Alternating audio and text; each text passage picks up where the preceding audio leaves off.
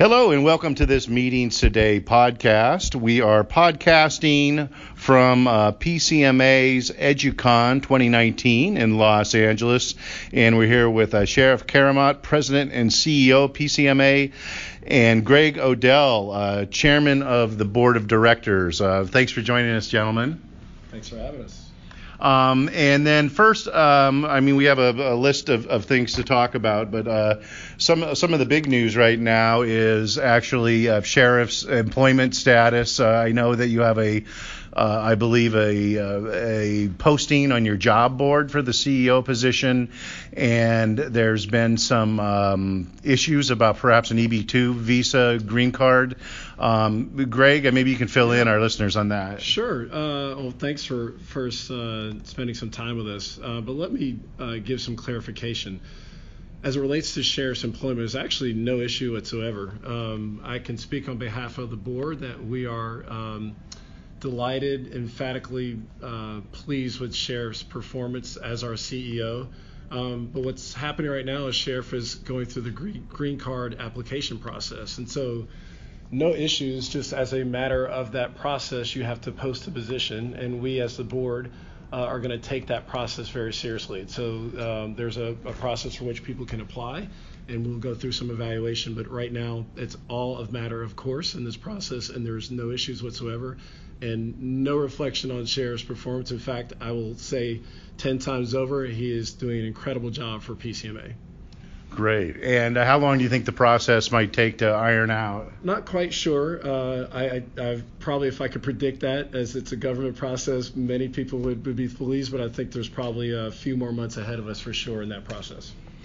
Great. Um, and uh, so when, when, did you find out about this? And uh, it, it uh, must be uh, quite a, kind of a rocking your world a little bit. Uh, did you do you have your does your family live in, in Chicago and that also or?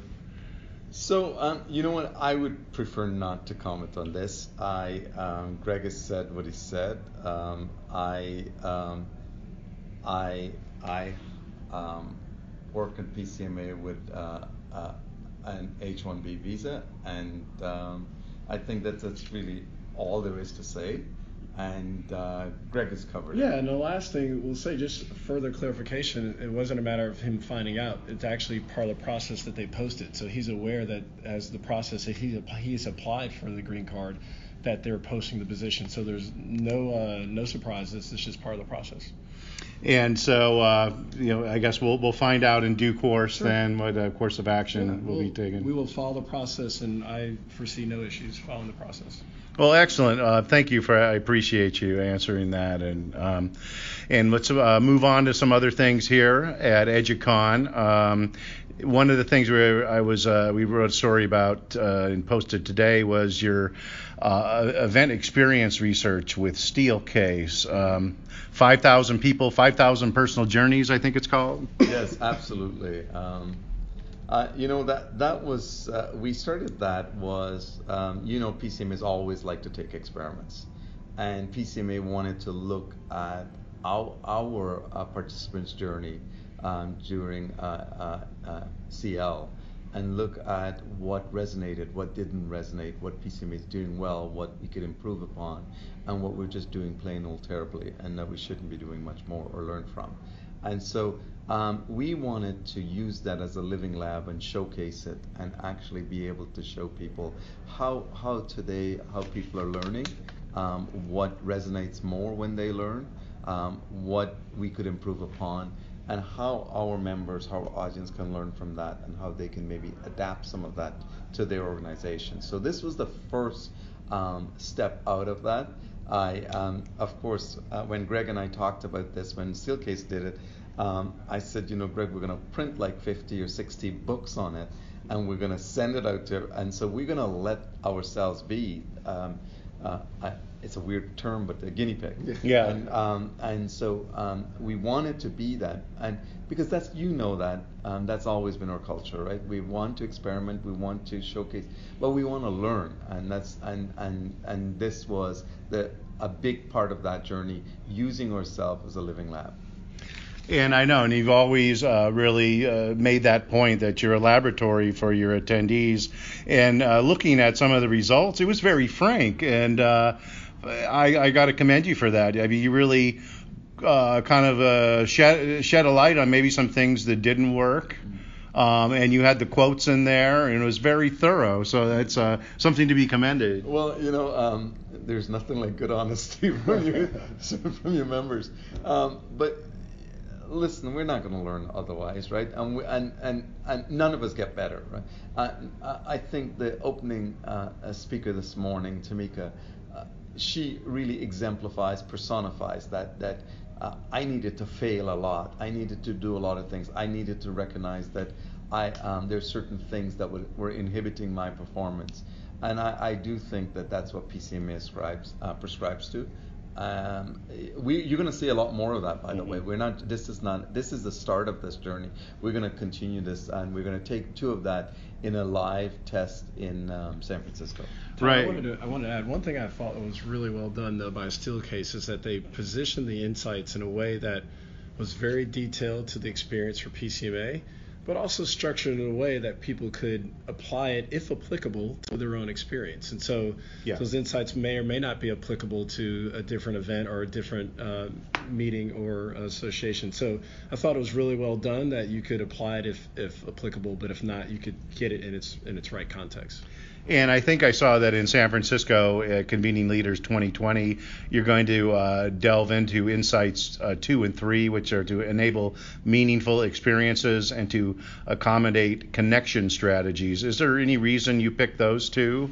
No, I, I don't think that. You know, um, uh, I don't. I don't think that we, we wanted to pick two of them because we want to really dive into and explore them, and we feel that you um, those two we can easily accomplish in, in, in San Francisco. So there was no no real reason. Um, uh, we could have picked any of them. The reality is that we want to test them all, mm-hmm. and so um, maybe to, to choose by all of them at one time was too difficult to achieve. Uh, but if we can get there, and then maybe mid-year we will do another two and so forth to just keep going on the journey. And how do you go by um, selecting who to pick to respond to this at, at convening leaders? So we're hoping that as many as possible are going to respond, and and the thing is that it depends on who goes through those programs that are the ones that are going to uh, respond to it. But our hope is that we will. I mean, uh, during the last one is we tried to get as many voices as you saw, 5,000 voices. Um, we wanted to get as many voices as possible um, our goal um, is that um, uh, people are going to select instead of we selecting, right? So mm-hmm. we, we, want them, and and and and of course that that allows for a um, a good cross section, but we try to get a great cross section of population, buyers, sellers, uh, different countries, um, different age ranges, just so they can see what a perspective is and what, what kind of how they approach it. And is there any overarching message that you've uh, taken away from this? Um, well, interestingly, um, I think that you know it's nice to say um, that um, failure sometimes you know we beat up ourselves and we, we say failure is not easy sometimes, but I, I do think that we can learn from our failures. I, I, I guess what the overarching message is that most times in life we only see successes and we don't understand what people do to get to be successful. So uh, I think that journey of getting to success, we need to tell that story more for everybody to know that it, it's you don't get a convening leaders of 5,000 people by not making a lot of small moves along the way.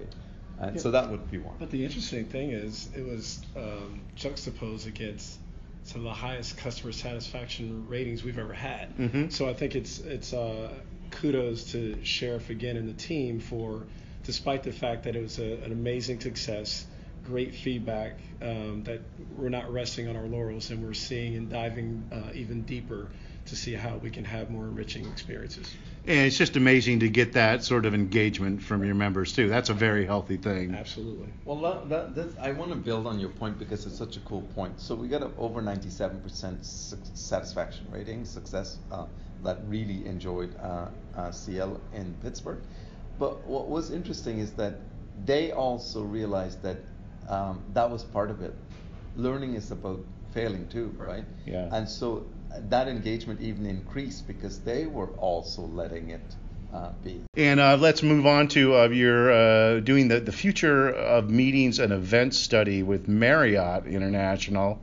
Uh, Marriott International. They always correct me when I yes. pronounce it wrong. um, so tell me tell me more about that. I know that um, I've I've covered this before. I forget if it was a WEC. It might even been in, in Pittsburgh at, at, at CL. Yeah. Um, so tell me um, where you're at with that and, and what sorts of trends we might be seeing in the future. So, uh, you know what? Okay, so we started this study. This is part two of that study, right? We did four years ago. We launched it. Arne Sorenson uh, launched it in Vancouver. Four years or five years hence, we've done part two. A um, couple of things that um, emotional intelligence, living 360, um, uh, um, bigger than oneself. Um, th- those were some really, really powerful um, messages that came across, or the big themes of the, the research. Where are we going with it? We are looking at how those trends are shaping the design of events, mm-hmm. how they're shaping experiences, and how they're shaping learning and, and uh, retention of knowledge. So you will see at PCMA's events, whether it be face to face or online, being designed in that format, how you create those experiences. You will actually see in San Francisco living labs of um, rooms uh, with AI and um, uh, uh, EI, emotional intelligence, or bigger than oneself, where we can we can um, put in human trafficking concept in there and how you can actually bring attention to to an issue that's we're, we're facing societal society in our society. Um, so um, creating different environments, um, having a um, just completely different environment. I'm not not going to give away all the surprises, right. but the environments that we're going to create are going to be very different for people. They're going to lo- love it maybe or not love it at all, but it's going to be very different. I'm going to challenge them to actually immerse themselves into it, experience it, and and we will just tap into that and have more. Um, and, and I know you know Marriott is a, a sponsor of this. Um, you know, how does this reflect into the say the hotel or facility world? I mean, how are they going to like? Uh, I guess they just have to keep up with all these trends. Well, I think that you know what what what it is is that and everyone has to keep up with these trends, whether whether it's uh, food and beverage, as you can see what's happening here, or it is um, on the sustainability side, or AI and, and using data to create better experiences for your hotel guests. Um, they're they're doing it. They might not be thinking of it so consciously, but when you start looking at the research and what it's telling you, you can actually use that um, to create some experiences that are so unique and tailored to an individual instead of treating us everyone homogeneously. And I know, um, you know, uh, covering CL that, um, and I don't know if this is the right term, but I think it was like psychographics, um, and you really have been pushing for that. Is this sort of part of that? So yeah, so I, you know, so how long have we been like? What's your gender, what's your race, what's the, the da, da, da, you know basic, which really doesn't tell. And we measure uh, ROI on an event. Today, ROI is is more of um, what impression did the event had on that participant? How are they reacting? How are they feeling about it? What are they going to do about it? Um, and uh, so. Uh, success is being measured very very differently today so so absolutely um, we we're this is transforming how we're measuring events and how people are responding to that, what they're looking for, what they're going to do as a result of that um, that experience. Yeah, and you, so you're really out ahead of the curve. So it's nice that you have this laboratory because I bet a lot of meeting planners and convention planners it might be intimidating to, to keep up. I know I know this the digital world is intimidating for everybody, right? Mm-hmm. And uh, you know it's it's nice that you have this laboratory and you can show them so they can become familiar with it. You know, um, I, I um, we say uh, when we meet face to face, we see eye to eye, right? So simple statement maybe um, when we meet face to face. But the, the, the meaning behind that is about the fact that we are frequently intimidated by a lot of things. okay. But when we actually face it, we actually maybe realize that maybe it's not as scary as we thought.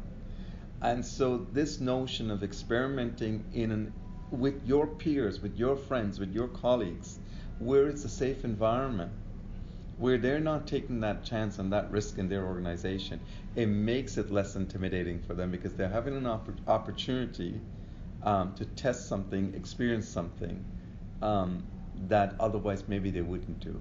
And so this, so hopefully, it's actually ultimately um, taking away the fear and intimidation of it. But for us, frequently, I am intimidated by a lot of things that we do, but it's pushing our own boundaries of how we learn.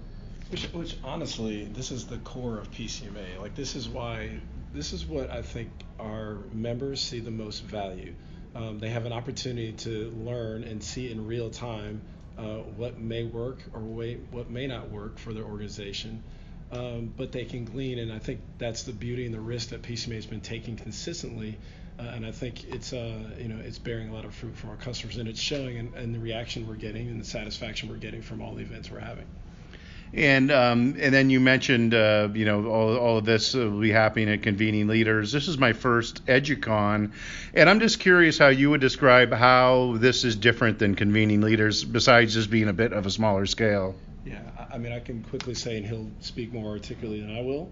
You know, EduCon is a, is about um, the intimacy of, of of you know this event, and that people have uh, chances to spend time and meaningful experiences but also meaningful connections. And, and it's about also being able to um, to achieve some personal development goals as well. And so I think uh, sherrif and team have been smart to keep it in the right size, despite the fact that this year has been the highest attendance we've ever had at EduCon. But it still allows for those meaningful, intimate experiences. Well, and and if I may add just one or two things, it allows us to test some of the smaller th- smaller mm-hmm. things. It can do a lot of different testing. Okay. Um, yeah. On, I mean, we we took a lot of chances in some of the food and beverage here. They might have been successful, but it was a lot of different things we were doing. You saw the garden with the juices this morning. You saw yesterday the diner experience, um, and so we were we were testing a lot of different things on so that was on food and beverage. We were testing on food and beverage. You got a basketball court. I mean, that, that was, talk uh, about yeah, outside of the, the, the, the, the boxing rings and the, and the boxing rings. So, so, it can allow you to test in a, in a smaller environment. Yeah. And, and and the beauty with our members, they will tell you instantaneously whether this is like they like it or not, which is which is just to me that feedback is priceless. Um, and um, just one final thing, and I, I, hate to end it kind of on a sad note, but it's maybe it's it's good that you're addressing this. But the whole human trafficking effort, you guys have signed the code. Yeah. You're really out in front of that, and it really sounds like I've heard you speak, and it really sounds like a personal issue to you. So you know, this is a big issue for us, and this is a big issue for me. And I, I, Greg and I talked about this a lot, and we talk about what we do a lot, of times in in our world in society is we treat we treat symptoms and not root causes, and and people are homeless. That they, there's an issue, right? And homeless is the outcome of the issue, not the issue itself. And so we've got to we've got to treat root causes, and we've got to realize that there's a lot of different things that impact people's lives that may result in homelessness. That's a big issue. Uh, the human trafficking issue is another big issue, and and our our um, world, we can absolutely make a difference in human trafficking.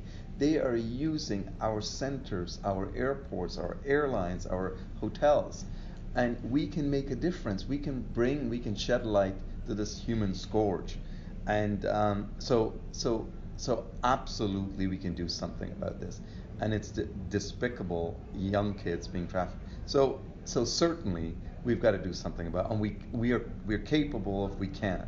Our industry more than any other industry brings people together.